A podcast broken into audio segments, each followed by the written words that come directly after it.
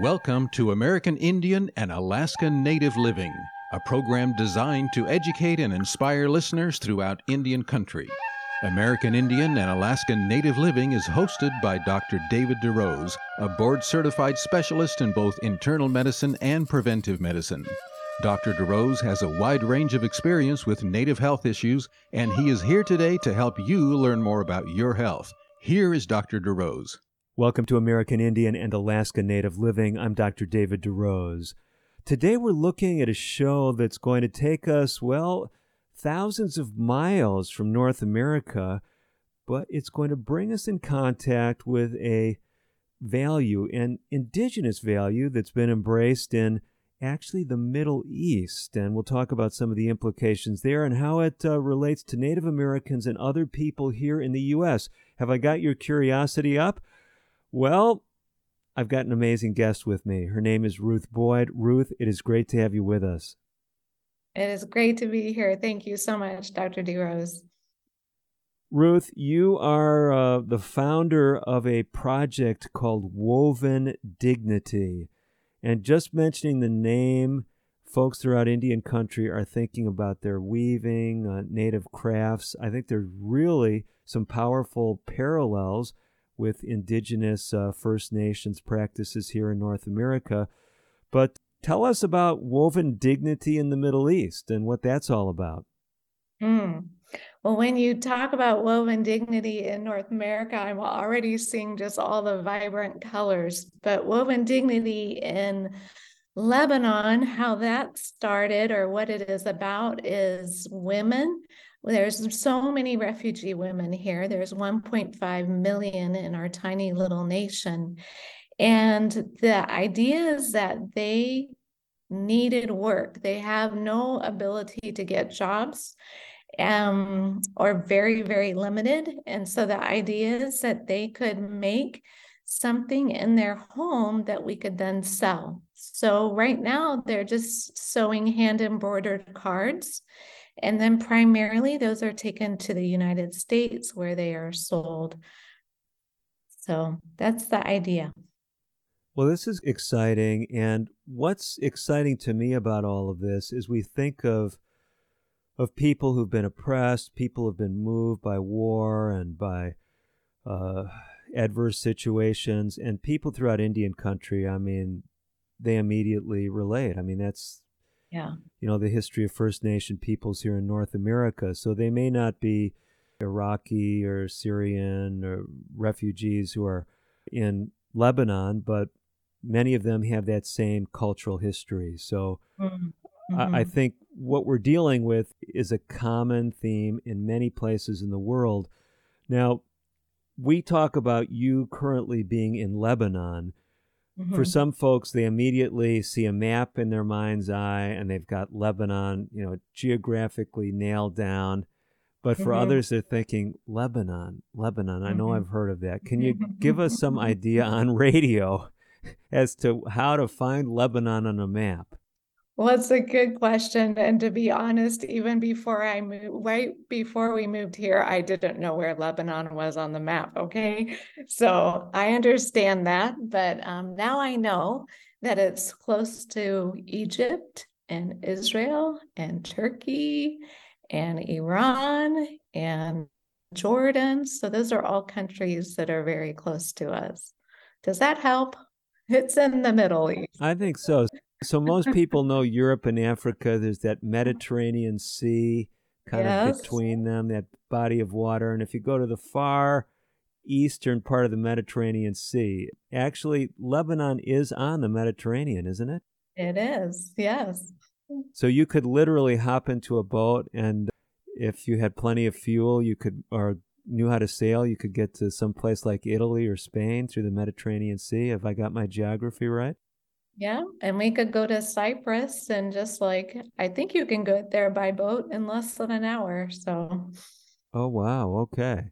So yeah. we've got Lebanon geographically fixed and we're listening to your voice. I think a lot of people when they talk with someone who's abroad and they're wondering, well, is this a Lebanese accent? Are your roots in Lebanon? You said you you acted like you didn't know where it was, so we're assuming you're from somewhere else.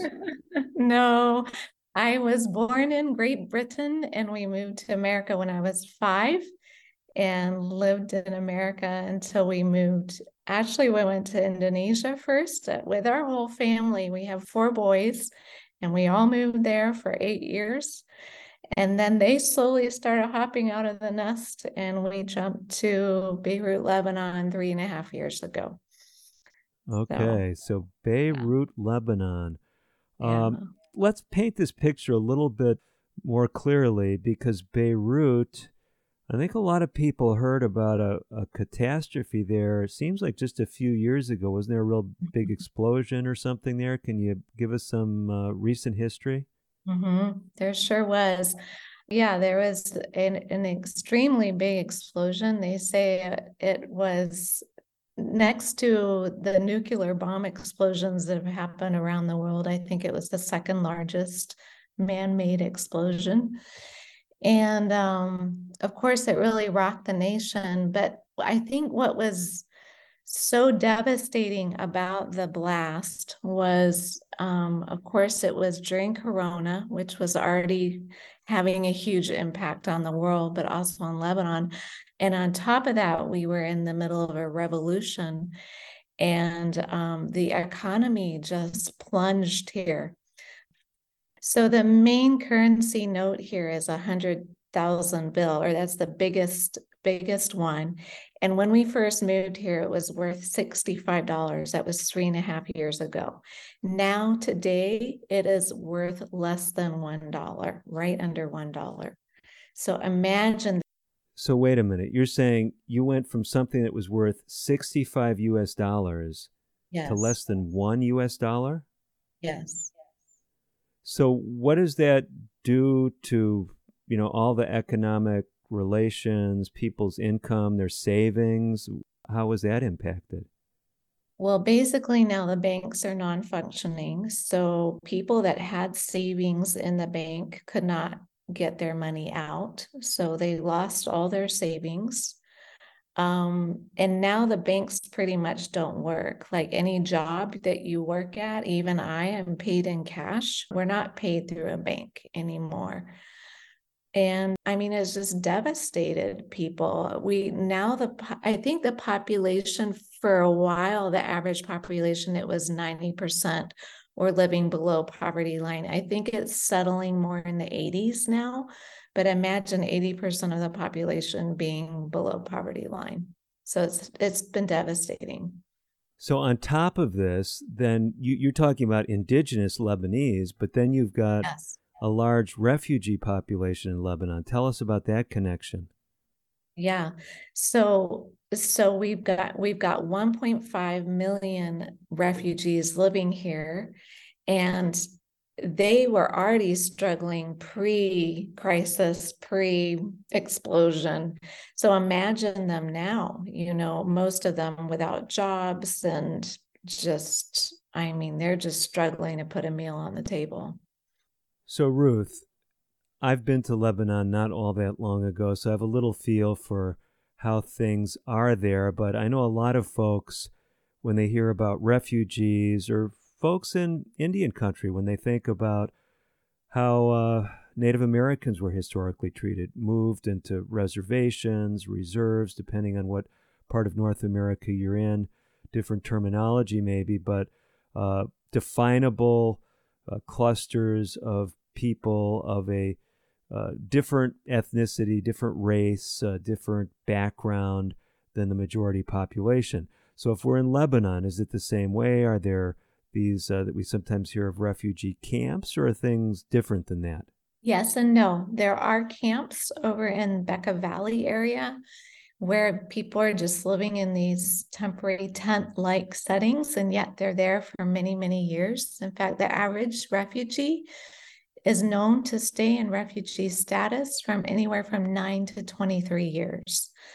Um, but many of the refugees in Lebanon, Lebanon are integrated into tiny little apartments, just tucked away here or there, one bedroom here, one bedroom there. Wow. So you may have a whole family living in very crowded conditions. Is that true? Yes. In fact, one of the ladies that sews for us, she and her two sons, and used to be husband, there's more to this story, but they live in one dorm room and have for the last 10 years. Wow. So, refugee status, they're living, maybe their neighbors are Lebanese citizens. They're labeled refugees. They have paperwork that indicates they're refugees.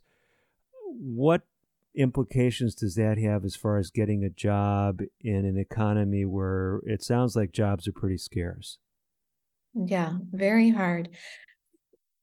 For the men, they're lucky. Men are more likely to get a job, and boys are more likely to get a job, but still very, very difficult. If they do get a job, they are getting paid around a hundred to $150 a month. Um, but for women, it's almost impossible for them to get a job. So, Ruth, you came to Lebanon. Uh, how long ago? You said three, three and a half years ago. Is that right? Yes. Yeah. And at some point in time, you became aware of this situation with refugees in Lebanon, and your heart went out to them. Tell us a little bit about how that came together. It actually happened before I came to Lebanon. About three years prior to moving to Lebanon, I was on a plane traveling from Indonesia to the US, and I watched a documentary called Moving People. And that is where I learned the statistic that the average refugee lives in that setting for 17 years. That's what they said in that documentary. And by the time I got to the end of that documentary, I heard a very clear call in my heart to how was I going to respond to this? And I made a commitment actually to the creator that one day I would work with refugees. So, yeah. Wow. So this is amazing. So you had no idea you were going to ever end up in Lebanon. No. And you're watching um, a documentary on a plane, and you just feel like the creator speaking to your heart, saying, "I need to do something to make a difference." And a lot of people would say, "Well, that's nonsense. You can't make a difference, people that you're not around." But your heart was being prepared. Yeah. Did it just have that commitment that you'd made and kind of forgot about it, or was it something you were mindful of? Yeah, in my mind, it was going to play out a completely different way. Like I imagined that in a couple years we'd go back to the United States and that I would find some refugees there because there were not refugees where we were living in Indonesia. And then when we received the request for us to come to the Middle East, I had no desire to move here at all. I felt probably the same way that most Americans feel. What? Go to the Middle East? That's crazy. And and I was talking to the principal where my kids go to were going to school at at an international school, and she was like, "Ruth, I would do anything to go to Lebanon." And I'm like, "Why?" And she says, "Because there's refugees there." And the minute she said that, the promise I had made clicked in my mind. I had forgotten it, to be honest, and um, and that's what motivated me to go ahead and be willing to make the move. Wow. So uh, basically, you were, we could say, divinely prepared. Yeah. To make a move that humanly you did not want to make, and you realized that this was really something you were being prepared for. A hundred percent. This is amazing, and uh, we want to hear where things go from there, because we know there's a lot more to the story. We know it has implications for everyone who's listening today, because we may feel like you. We don't know refugees.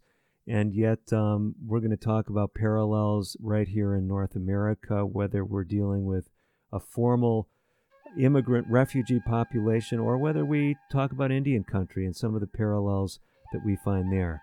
We have to step away. I'm Dr. David DeRose, my guest, Ruth Boyd. She is the founder of a project called Woven Dignity. You're going to learn more about it, how to get in contact with her, how to even watch some free videos that go along with some of the amazing stories that they've had right after these messages. Stay tuned. Today's broadcast has been pre recorded. However, if you have questions about today's show or would like further information, please reach out to us on the web at aianl.org. That stands for American Indian Alaska Native Living. Again, aianl.org. Or you can call us at 1 800 775 HOPE. That's 1 800 775 4673. We'll be right back after this. We are strong, we are resilient, and we will get through this together. But these are stressful times, and it's important to also practice good self care. It's normal to feel overwhelmed, anxious, or afraid, but there is hope. Reach out to someone, connect with your friends, stay in touch with your community, and know that you are not alone. Learn more at wearebroadcasters.com/hope, furnished by the National Association of Broadcasters and this station. When Jim died, I wondered if I would be able to keep the farm. Then I heard about the USDA's loan program for socially disadvantaged farmers and ranchers. It's for women and minorities who may be having trouble getting credit. Once I was approved, the USDA's Farm Service Agency helped me get the credit I needed. Now I don't have to sell, and I can pass the farm down to my kids the way Jim's dad passed it down to him. I know he'd like that. Contact your local USDA Service Center or visit www.fsa.usda.gov. Social Security is with you through life's journey from birth to retirement. As your life changes year to year, so do your needs. For over 80 years, Social Security has helped to meet your needs and is committed to improving access to the services that make a difference in your life. Today, you can verify your earnings, estimate your future benefits, apply for retirement, manage your benefits, and even change your address, all from the comfort of your home. Social Security's online services help put you in control with secure access to your information anytime, anywhere, allowing you to spend more time with family, friends, or simply just enjoying the day. Social Security, securing today and tomorrow. See what you can do online at socialsecurity.gov.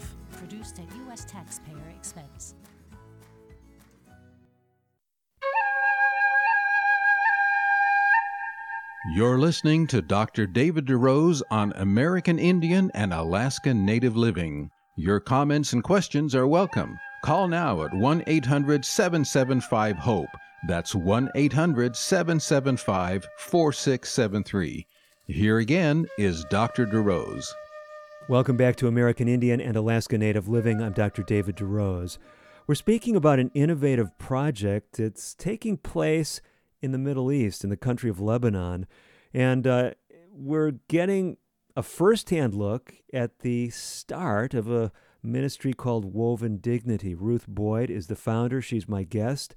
Joining me actually from Beirut area, Lebanon. Ruth, you've been sharing your story with us and uh, this moving on your heart that led you to have this vision to help refugees. We're um, wanting to learn, though, a little bit more about the Woven Dignity program. Those who've been with us from the top of the hour, they've heard a bit about it. But maybe before we get into that, if folks um, want to learn more about the project, maybe see some of the videos and other things that you've produced, why don't you let us know how we can contact your organization? I think the easiest thing for them to do is just go to our website, which is wovendignity.com. And our videos are on YouTube under Woven Dignity. So I think that would be the easiest thing. Okay, so if I can remember woven, W O V E N, Mm-hmm. dignity, Mm-hmm. and then I just go wovendignity.com, and that will take me to the website, correct? Mm-hmm. And if I just jump onto YouTube and put in woven dignity, that will pull up your videos, correct? Should, yes. Okay, easy enough. So we've gotten to the point where you and your husband are moving to Lebanon. You have this vision. You know it's a calling. It's not just something that you dreamed up, even though your first reaction was not a warm one to end up in the Middle East. True. So, uh, how does Woven Dignity come together, and what are the pieces in the puzzle that had to fit together? Mm-hmm. Well, I kept just as we were here trying to figure it out what I was going to do, I kept knocking on different doors and nothing was really opening. But meanwhile, I did make friends with three refugee women who were living in a really tiny little garage space. That's all it was. It was like half the size of a normal American garage, and they had been there for three years. Um, and my sister in law, actually in America, gave me the idea of these hand embroidered cards. The funny thing is, I don't sew. But I thought, well, I could at least teach them to make one of these, surely. And then I just thought uh, this is something I could easily carry back to the US and sell. It would be lightweight, you know? And so I taught them how to sew these cards. And at first, I think they just thought it was kind of a like a fun little craft, you know? But I began to pay them for their work, which of course they were delighted in. And the amazing thing is, is that 96 cards later, they moved from what they called their prison into a home that had a bedroom, a living room, a kitchen, a veranda. It was safe. It was pleasant. Um, so it was completely liberating. And that's how we started. So let me see if I understand this. Are you saying, Ruth, that because of the income they made weaving these cards, they were able to move? Yeah in 96 cards. Wow. They were able to. Make. Well, so how much were you paying them for, per card? I was paying them the equivalent of a dollar in Lebanese pounds. And I'm laughing because things have changed so much in the three and a half years. Like for the longest time, I kept paying everyone in Lebanese pounds, but the pound depreciated so much so fast that just about six months ago we switched to dollars and now we pay everyone in dollars and it was the best decision we ever made. Okay so they're getting paid us dollars. Yeah yep. So what is the going price for someone who does one of these cards? How much do they get in us dollars? They get a dollar so really it's the same as when they first started but it's a little bit based on time. So if it's a more complicated card they get more but the average card is they get paid a dollar and then you will bring those to the United States and then sell them. Is that how it works? Mm-hmm. Yeah. Are they sold online? Like if I go to wovendignity.com, can I buy these cards? Yes, you can. And there is more costs involved. So, like the average cards on our website are five to six dollars. But people need to understand that we have to buy the supplies, we have to pay someone to build the card, like to put it all together. Plus, we're having to pay for for some of our workers. All of our board are volunteering, but many of us are volunteering. Like I'm volunteering, and most of my staff is. But we do have one lady that's like a translator and a she does all the payroll. She goes and visits all the ladies and buys all the supplies. She gets paid. She's a Lebanese. So it's a pretty lean organization, what you're telling us. Yeah. Yeah. Yeah. So, uh, okay. So basically, right now, I'm learning that I can help by purchasing the cards. Is that right? And I'm assuming that because there's a lot of uh, overhead with getting the cards here, and it's not like you're probably making a trip every week to the U.S. Even if you were, that would be pretty costly. Yeah. So, um, is there ways that people can also donate to help uh, the project? Absolutely. And some people even sponsor refugee women to sew. And I have two of our ladies that are being sponsored at $150 a month. The lady gets all that money. And um, and in turn, the donor gets about 25 cards. So that they can do with whatever they want every month. They could resell them for all we care. You know what I mean? Huh. Yeah. Okay. So very interesting project and we want to tie this to native crafts, to handiwork, to things. So people throughout Indian country, they're perhaps thinking, well, you know, we have indigenous crafts that we've done for years, mm-hmm. and some of them are relating to this. They're saying, yeah, when they moved us to reservations, I mean, this was something that we found that is of value in the broader market. Mm-hmm. What have you noticed, not just about the ability to make an income, but is there something about working with your hands, about creating something have you found a connection between that dimension and how this impacts those who you're working with? For sure. Um, even just this a few weeks ago, I was with one of my refugee women for over a weekend. We were at a retreat together. And I noticed she really is struggling with her health. She has Addison's disease, she has diabetes, and her actually her work has really deteriorated. Like she's not even really sewing nicely at this point. And I think part of it is her eyesight, part of it is just she's so ill. And we've talked on our board, what are we going to do with this situation, you know? But I realized on that trip that her sewing, even if she only sews two or three cards a month, and even if they're not at the standard I need, but it proves to her that she is still alive, that she is still doing something, that she's still worthy. And so to me, this is what woven dignity is all about. This is what sewing, even and making handcrafts, is all about. That it is more, it is way more than just an income. It is giving dignity, it is giving purpose, it is giving, it is giving them a reason to face yet another day.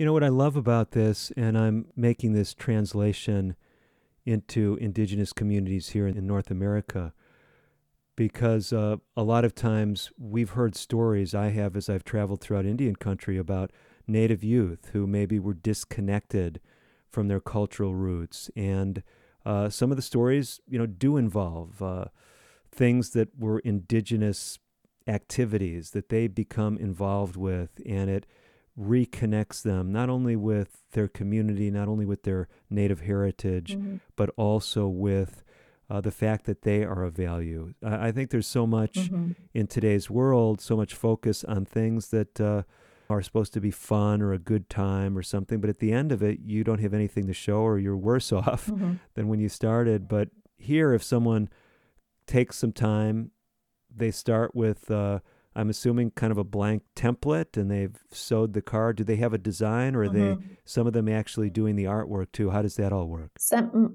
a lot of designs we purchase, but we do have three or four original designs that our ladies created. So, yeah. So they do this creative work mm-hmm. and uh, whether they've designed it or one of their peers designed it or someone else mm-hmm. and they have something at the end of that activity not only are they getting paid for it? Mm-hmm. but they've created something that's that's beautiful. Have you have people shared that dimension with you? Not just that it's a source of income and that you're a nice person to work with have they talked about what they're creating? Mm-hmm. for sure. One of my workers says that for her it just relieves so much stress for her. Like she can be angry and upset. I mean you imagine their situation is so frustrating because most of them are just waiting to travel. They're just hoping to leave and get residency somewhere and and so there's a lot of frustration. They don't have any rights you know and so so yes like for her it, it's that it's it it helps with just her anger and her frustration. Um but i and i think also it, it gives it gives control it gives some autonomy back to them. I often say there's nothing worse than being dependent on unpredictable handouts. This they can decide how much they want to work and how much they want to earn and it gives some control back to them you know this is a wonderful project and it really connects us with these uh, hands-on values the creative uh, abilities that if you will the creator has given everyone on the planet Ruth, uh, I know you are doing some other exciting things that interface indirectly with Woven Dignity. We want to speak about that in our next segment and really kind of build on what we've talked about here. I'm Dr. David DeRose. You're listening to my interview with Ruth Boyd. You want to stay by because there's a lot of practical things that will impact your health and your outlook in the next segment. Stay tuned, we'll be back with more. American Indian and Alaska Native Living will continue in a moment. If you have questions or comments about today's pre recorded broadcast, please contact us on the web at aianl.org or call 1 800 775 HOPE. That's 1 800 775 4673. A message from the National Police Association. It used to be that any able bodied person would offer to assist a police officer in danger. Now, passersby are more likely to take a video. There's a better use for your phone when an officer's in trouble. Call 911. Tell the operator where you are and what you see. Then, start your video to provide evidence later. To learn more about how you can assist law enforcement, visit nationalpolice.org. That's nationalpolice.org. Using meth taught me everything about freedom, only not like you think. It taught me how easy it is to lose your freedom. If you think meth is taking control of you, ask for help. You have the power to be truly free. I know. I'm Jan, and I'm free from meth. If you or someone you know is struggling with meth, call 1 800 662 HELP for 24 hour free and confidential treatment referral. Learn more at samhsa.gov slash meth. You're listening to Dr. David DeRose on American Indian and Alaska Native Living. Your comments and questions are welcome. Call now at 1 800 775 HOPE. That's 1 800 775 4673. Here again is Dr. DeRose. Welcome back for the second half of today's edition of American Indian and Alaska Native Living. I'm Dr. David DeRose. My guest is Ruth Boyd. She is the founder of a group called Woven Dignity. She's connecting refugees in the Middle East with the power of creating things, making things with your hands, in this case, woven cards. If you're just joining us, you can learn more about the project at wovendignity.com, or you can go on YouTube and see some of the firsthand videos featuring some of the very individuals that Ruth and her team are working with. Simply put in Woven Dignity into the uh, search engine there on YouTube, and you'll find some of their videos.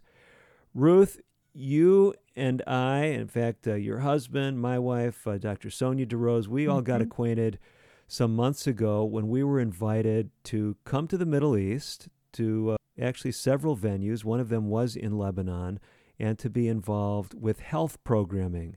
You were one of the point people because not only are you the founder of Woven Dignity, you also have a leadership role in health activities and uh, some of the work happening there in Lebanon. Tell us a little bit about your background and what you're doing in Lebanon that relates to that other side of some of what you do. hmm Yes, well, really, I'm a nurse, and it's kind of funny because when I'm working with Woven Dignity, I probably have said a thousand times, I'm a nurse, not a businesswoman. But so it's funny the journey that I'm on there. But um, yes, I am very excited about a project I'm getting to work on in my real job. And that is, it's a forgiveness program. Um, we know that all throughout the world, people have issues forgiving, even me myself. But we also know that people that don't forgive, that there is huge implications that affect their health. But it really is an issue in the Middle East. You can only imagine with the wars and all the terrorism and pain and and just so much suffering that that it really it's a big big issue here. So, one of the things that I love about the topic of forgiveness, I think a lot of folks, when they've been victimized, Mhm. forgiveness sounds like you're giving people a pass Mhm. for what they've done in the past. And uh, this is really not what it's about. It's not about people not having to be accountable, it's not about setting aside justice. Frame that a little bit for us because Native Americans, of course, they relate to these issues as well. You know, we talk a lot about historical trauma in indigenous communities. That term could easily be used in speaking of, you know, refugees and all that they've uh, suffered. So, why is forgiveness something that's still compatible even with justice in the world? Mhm, mhm. Well, I think all of us want whoever has hurt us to suffer, right? We want them to somehow be punished. And I think it's human mentality that we think, well, if we don't forgive them, then they are suffering. But somehow most of them don't even know that that we are holding this bitterness inside of us. And it's the bitterness that actually destroys us. And I was most drawn into this work by Dr. Levy's book, The Gray Matters. he's a neuro neurologist and he says often he would do workups on people that came to him with major neurological problems and all their tests would be negative. and that is when he began to look at or ask them is there someone you need to forgive in your life and there was often this connection i thought that was so powerful but it is so true that when we don't forgive it's like being handcuffed to the offender. Yeah, it's an interesting topic. And uh, again, we're not uh, saying that this means that there isn't justice, there isn't uh, you know an appropriate realm for that, but it's it's what you're clinging to, and it's it's your identity, right? Are you a victim? Yes. Or are you someone who's a survivor? Are you going beyond what someone did to you, as bad as it was, and as much as there is a reason for justice to be meted out at some point. That's not my responsibility. Right. Uh, so I know it's a deep dialogue. We engage with this, Ruth, and, and I think you and I may have even spoken about this, but a lot of my listeners know that we've done a couple of different projects that we featured on the radio broadcast. So many folks have heard about our 30 Days to Better Health. Mm-hmm. And that project uh, basically is 30 short videos. It was originally designed, historically, it was designed especially for Native American communities. So uh, I had written a book, uh, co authored a book with several other authors on high blood pressure. And I had a Native friend who challenged me, who said, you know, make something that would could be more easily used in Indian country, uh, where people wouldn't have to read. I mean, some mm. Native Americans uh, may not have access to a large book like we'd written. They may not be readers like many people mm. in in any segment of the population. Mm-hmm. So we came out with these short videos, and what the tie is, as we were looking at factors that affect blood pressure, mm-hmm. one of them, or several that emerged, were things that we would say more are relational or spiritual values. Mm-hmm. And we did actually feature a section in that book on forgiveness. Yeah. So uh, when you and I were speaking there in, in Lebanon about your interest in this topic, mm-hmm. I immediately resonated with that because it is something that has these, these far reaching health implications. So let's take this now, this. Uh, this insight that harboring ill will, clinging to uh, trauma, if you will, and how it has hurt you mm-hmm. can have negative implications. Let's bring it back to woven dignity. You're working with these ladies. They've been traumatized. Mm-hmm. They have every right to feel that they've been victimized in many ways. Mm-hmm. And they're opening up to you in the context of making cards. How have you found that this understanding as a registered nurse and forgiveness and its implications in health, how has that impacted what you do with Woven Dignity? Mm-hmm. Well, it definitely motivates me, and it it motivates me also to do more than just provide work. Like I am not satisfied until we go deeper. You know what I'm saying? So I want to be their friends, but I also want to hopefully be their mentor and someone who can encourage them.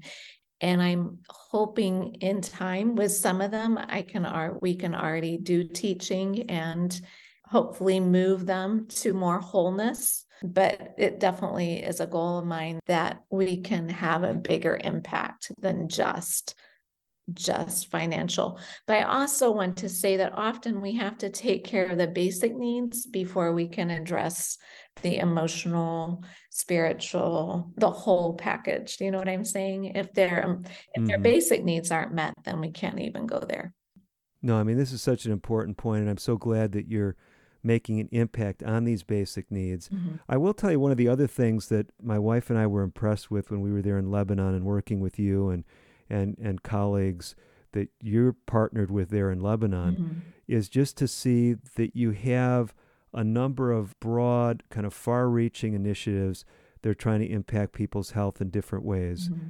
I know at one point you had me speaking to people about you know strictly health topics uh, in a venue there, but um, you also invited us to uh, to speak with a group of refugees that um, that had health concerns and you know answer health questions. So we really saw that you're trying to offer these practical services on a multiple uh, you know multiplicity of levels. Mm-hmm. So kind of coming back to all that now and back to your your nursing. one of the things that I've been interested is I work with community groups, whether we're in Indian country or whether we're in the Middle East or anywhere else, mm-hmm. Is that oftentimes there's a disconnect between what people think they need. As far as maybe I would say basic health things, a lot of times people think, well, I need access to this surgery or this medication. Mm-hmm. What I noticed in Lebanon, and maybe it was true there because of the financial stress, the financial duress, it seemed like there was a lot more interest in what we would say are traditional native values here in North America or traditional indigenous values throughout the world, and that would be more natural remedies, things that people could access. Is that something that I was seeing through kind of a narrow perspective and not seeing the big picture, or have you found, Ruth, there in Lebanon, in the economic setting, that there's a lot of people looking at simple things that they can do, how they can take care of themselves? Have you noticed that? Um, I mean, I do think that people are interested in knowing simple health remedies. Yes, but but we also do struggle a lot with people just wanting the quick fix. You know what I mean? I have high blood mm-hmm. pressure, give me a pill, you know. So I think there still is very much attention. I do appreciate the work that you have done on, you know, with the 30 natural remedies and um I think that this is something that I would love to partner with you more going ahead in the future. Well, that's a dialogue for another time. Yes. We'll definitely uh, keep that on our list. So let's bring it back this way then. There's a lot of folks listening right now, and they've been engaged by your story, they've been engaged by your project, and they have some practical questions like, well, this sounds like a great project. Sounds like it's fairly recent. You've just been there a few years how many people are involved with Woven Dignity and, and what will it take to make a bigger impact as far as touching more women? Can you give us some perspective? Because there may be folks that uh, maybe want to help in ways that I'm not imagining right now. Mm-hmm. So, right now we have eight refugees working for us. And honestly, I think, oh, that's such a small impact. But um, I'm had many people speak to me and say, don't get discouraged about this low number because where big organizations come in like the UN or or maybe ADRA or some big organization in a disaster, they do big, big handouts, but they have very little personal impact. And so they're like, your personal impact you're having on these eight is huge. And you could follow their stories for years of how this changed their lives. So that's where we're at. I have a goal that by in the next three years, we would be up to 50 refugee women. Um, how we're going to get there, our biggest need right now is is is getting the sales of the cards promoted and out. So we up to this date we have sold about 4,000 cards, but we have about that many in stock also you know what i'm saying? So mm-hmm, mm-hmm. so yeah that's our biggest need probably. So i hear the challenge. So you, even with those eight ladies you're making more inventory than you're selling. Yes they're sewing faster than we're selling. So if any of you listening today say well hey here's a great project and and people can buy these at whatever the going rate is but they can sell them for whatever they want right? If they want to sell them as original artwork for $25 a card, they could do that? For sure. We're not trying to give you some money making uh, strategy here. Uh, I'm a physician. Ruth is a nurse, so you should question our, our, our business acumen. But the idea is there's opportunity to make a difference simply by uh, jumping on the website and even buying some cards, right? For sure. 100%. Now, what about someone who is looking for an opportunity to impact refugees, do you need more feet on the ground? We're going to ask you that question when we come back because we do have to step away just briefly. When we come back, not only do we have some other insights about woven dignity, but we're going to bring it back to uh, some important health dialogue, some things that can make a difference for your health and beyond. I'm Dr. David DeRose. We will be back with more right after these messages. Stay tuned. Today's broadcast has been pre recorded. However, if you have questions about today's show or would like further information, please call 1 800 775 HOPE. That's 1 800 775 4673. We'll be right back after this. If a natural disaster comes knocking, how prepared is your family? You can't just close the door on earthquakes, floods, or hurricanes and hope they go away. That's why it's important to make a plan now. Ready.gov/plan has the tools and tips you need to prepare your family for an emergency. So if disaster shows up at your doorstep, you'll be ready. Visit ready.gov/plan and make a plan today. Brought to you by FEMA and the Ad Council.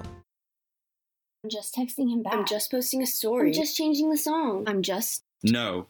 When it comes to distracted driving, just don't. Sending a text takes your eyes off the road for just five seconds, but in that time, your car can travel the length of an entire football field. Any distracted driving just isn't worth it. Visit StopTextsStopWrecks.org. A message brought to you by the National Highway Traffic Safety Administration, Project Yellow Light, and the Ad Council. What is a number story? My number story started with fear and a lack of support, and it has led me to be there for others. A number story begins in our childhood with ACEs, adverse childhood experiences. My number story begins with the separation from my father and the emotional abandonment from my mother, and leads to me being a role model to not only myself, but those around me by becoming the person that wasn't there for me. ACEs are so common, two thirds of us have one. My number story begins with drug abuse and homelessness and leads to realizing that I can live life by my own standards. A study found the more ACEs, the more likely we may experience a host of serious health effects, physical and mental, but that doesn't need to be the case. Your ACE number is simply an entry point to your own story. Where it leads is up to you. My number story begins with years of emotional abuse and leads to peace, clarity, and security in my self worth. Take control of where your number story leads at numberstory.org. You're listening to Dr. David DeRose on American Indian and Alaska Native Living. Your comments and questions are welcome. Call now at 1 800 775 HOPE. That's 1 800 775 4673. Here again is Dr. DeRose. Welcome back to our final segment of today's edition of American Indian and Alaska Native Living. I'm speaking with Ruth Boyd from Lebanon. We're speaking about a project called Woven Dignity. And we're drawing some connections between doing things that are hands on, engaging with practical crafts, practical skills, having a sense of outlet, if you will, especially when you're in difficult circumstances, and how this can have a benefit on our whole person health. That's what Ruth and her team have been doing with Woven Dignity. Ruth, one of the connections that we made in an earlier segment, I always have to be mindful of this. I think wow, we've got a lot of regular listeners, and that's true. I run into them as I travel around the country. But there's a lot of folks that are likely just tuning in for this broadcast, and we've left a number of loose ends. So we want to first make sure that folks uh, have in mind the connection with Woven Dignity. So in a bit, we're going to be giving a firsthand story of someone who's been impacted by Woven Dignity. You'll be telling us that, and you'll be uh, letting us know how we can uh, engage with you folks on the web. Uh, we also want to mention we talked about a project that you and, and I have been speaking about some ways to support what you're doing in the Middle East. Uh, folks throughout Indian country have been using it. Um, I was actually just talking with someone yesterday in another part of uh, the country, and in their community, they have a, a tribal health center that has used these uh, very uh, same 30 Days to Better Health videos in their tribal center. So I figured like we probably should let people know if they haven't, they're just hearing about it for the first time. So the uh, free program, 30 Days to Better Health, you can access that at timelesshealinginsights.org slash 30. So some browsers, you've got to put a www in front of it. So www.timelesshealinginsights.org slash the number 30, 30, and that will take you where you can sign up for this free 30 day program. Every day, a short six minute video giving you pointers on how to improve your health. And one of those pointers later in the program deals with things like kindness and forgiveness.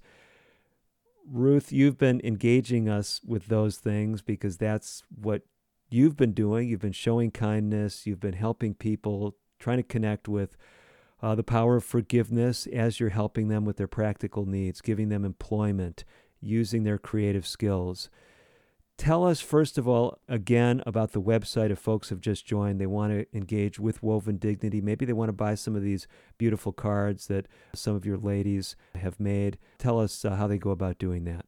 So they simply can go to wovendignity.com and they will find our cards there. They can also donate there. 80% of the donations go directly back to the women. And so we'd love to see activity there. Okay, so wovendignity.com. Mm-hmm. And also, if people just want to write me directly, if they have questions, they can write to me at wovendignity at gmail.com. And I'm there. Oh, okay. So it's that easy. Wovendignity at gmail.com. Mm-hmm. Okay, beautiful. Let's hear a story because I know sometimes we hear about all these theoretical things, conceptual things, but I don't think there's anything that brings it home as much as talking about real people. So sh- share a story with us. Mm-hmm. Probably about six months ago, um, I received a message from one a twin boy who's 16 years old, asking if his mom could work for me. He'd heard about Woven Dignity. Well, at first, I just kind of brushed him off because we didn't really have a need to yet employ another woman. But um, I couldn't get him out of my mind because I'd heard a little bit more about his story. And it turns out that his father had borrowed $10,000 from family and friends and had tried to, was trying to make his way to a European country for the idea that he could get citizenship, find a job, and be able to bring his family.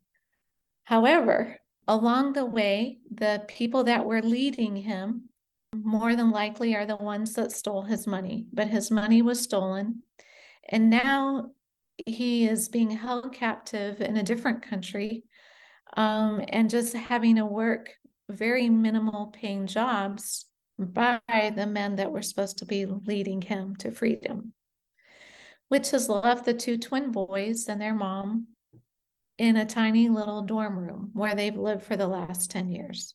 So let me see if I'm hearing this right, Ruth. So basically, this sounds like one of these human trafficking scenarios where someone gets together a bunch of money, they're going to pay someone to take them somewhere and help them get established, and their money is taken, and then they find themselves in a circumstance where they can't leave. Is that the scenario that we're talking about? Exactly. That is exactly what's happening. So now these two boys are very brilliant, these 16 year old boys, and um, they are in school still. But as soon as school gets out, they're having to work. And between the two of them, they're bringing less than $100 home a month. And the mom is going crazy because here she has no job. Her husband is gone. They borrowed all this money. She has started sewing for us, and this has more than doubled their income. And it gives her a sense of purpose, it gives her something to do. She also gets a therapeutic weekly visit from someone that's listening to her and praying for her. So it just has really helped the family tremendously. Wonderful. One of the huge messages that I've gotten from what you're doing, Ruth, is a lot of times we disqualify ourselves from doing maybe some of the very things the creator's calling us to do. We say, well, I don't have those skills. And I've been thinking about your story. I mean, maybe as a nurse, I know as a physician, they taught us how to suture. But if I gathered right, you were not a seamstress, right? Yeah, no, I don't really like sewing. but I think more than that is like running an NGO. Oh, wow. Has it pushed me and stretched me beyond what I ever, ever expected. Like, had I known how big this was going to get, and I know it's little, but believe me, it takes hours of my time, I would have never said yes. I would have never started. And a friend pointed out to me just the other day, she's like, Well, Ruth, that's exactly why you didn't know. Because if you would have known, you would have never done it. And um, and it's true, you know, but I do believe it's what God wanted me to do, the creator for sure. And it doesn't sound like you're resenting it, even though you wouldn't have chosen it. You see how this has brought additional meaning and purpose to people. And I sense that you yourself have been blessed in doing it. Is that right? A hundred percent sure. And I I believe that often we are given tasks that are bigger than ourselves, but it is for a reason and a purpose. It's so that we can see um, the creator doing things through us. And I think there's no better place to be than being used by him for his purpose and his glory and his honor. And um, I think that I am only just beginning to see the beginning of what's going to happen through this project. Wow. So uh, it's an inspiration because some of you tuning in today, I don't know what you're being called to do. I don't know what idea you have on your reservation, and your tribal community center, whether you're native, whether you're not. I mean, you're listening to this show and there's something that you say, well, I really should be doing, but I don't have the skills. I mean, if I do it, maybe you've started something and it just seems like it's going nowhere. You're impacting absolutely no one. I could tell you stories, Ruth, I'm sure you could too, about my work in health education. I think uh, some of the first health programs I did in community settings, I mean, I think one of them, three people came to. They were all from one family. Uh, you know, if you look at you know the impact of some of the things you do, you say like, well, what am I doing? You know, what a waste of time. But uh, these things get multiplied. And I thank you for sharing what you've been doing because you've touched a lot of people through today's edition of the broadcast. And I know there's folks who are going to want to connect with you. Give us one more time your email address and the website and tell us why we should reach out, why we should visit the website. So you can email me directly at wovendignity at gmail.com, or you can go to the website, which is wovendignity.com. And I'd love to hear from you. I'd love to interact with you. And I think the reason why we need to get involved is just three weeks ago, my husband and I were able to go to Syria, and we um, actually went to Aleppo, to the heart of the destruction from the um, earthquakes. But what struck me the most about that trip was just all the devastation, really from the war, not from the earthquake. And the loss of the hopelessness of the people there. And we need to continue to make a difference for these people. We don't need to turn our eyes away as we need to keep advocating and helping and reaching out. We can't forget. Wonderful. There's needs in our own country, needs uh, in Indian country, needs in the Middle East, needs wherever you're tuning in, whether you're listening to a podcast uh, of this show in Africa or Asia or in North America or Europe or the Middle East. Ruth, thank you for sharing your story. Again, the website is simply wovendignity.com. You can purchase cards there, you can make donations, you can learn more about the ministry. As always, I'm Dr. David DeRose wishing each of you the very best of health. This is Life Talk Radio.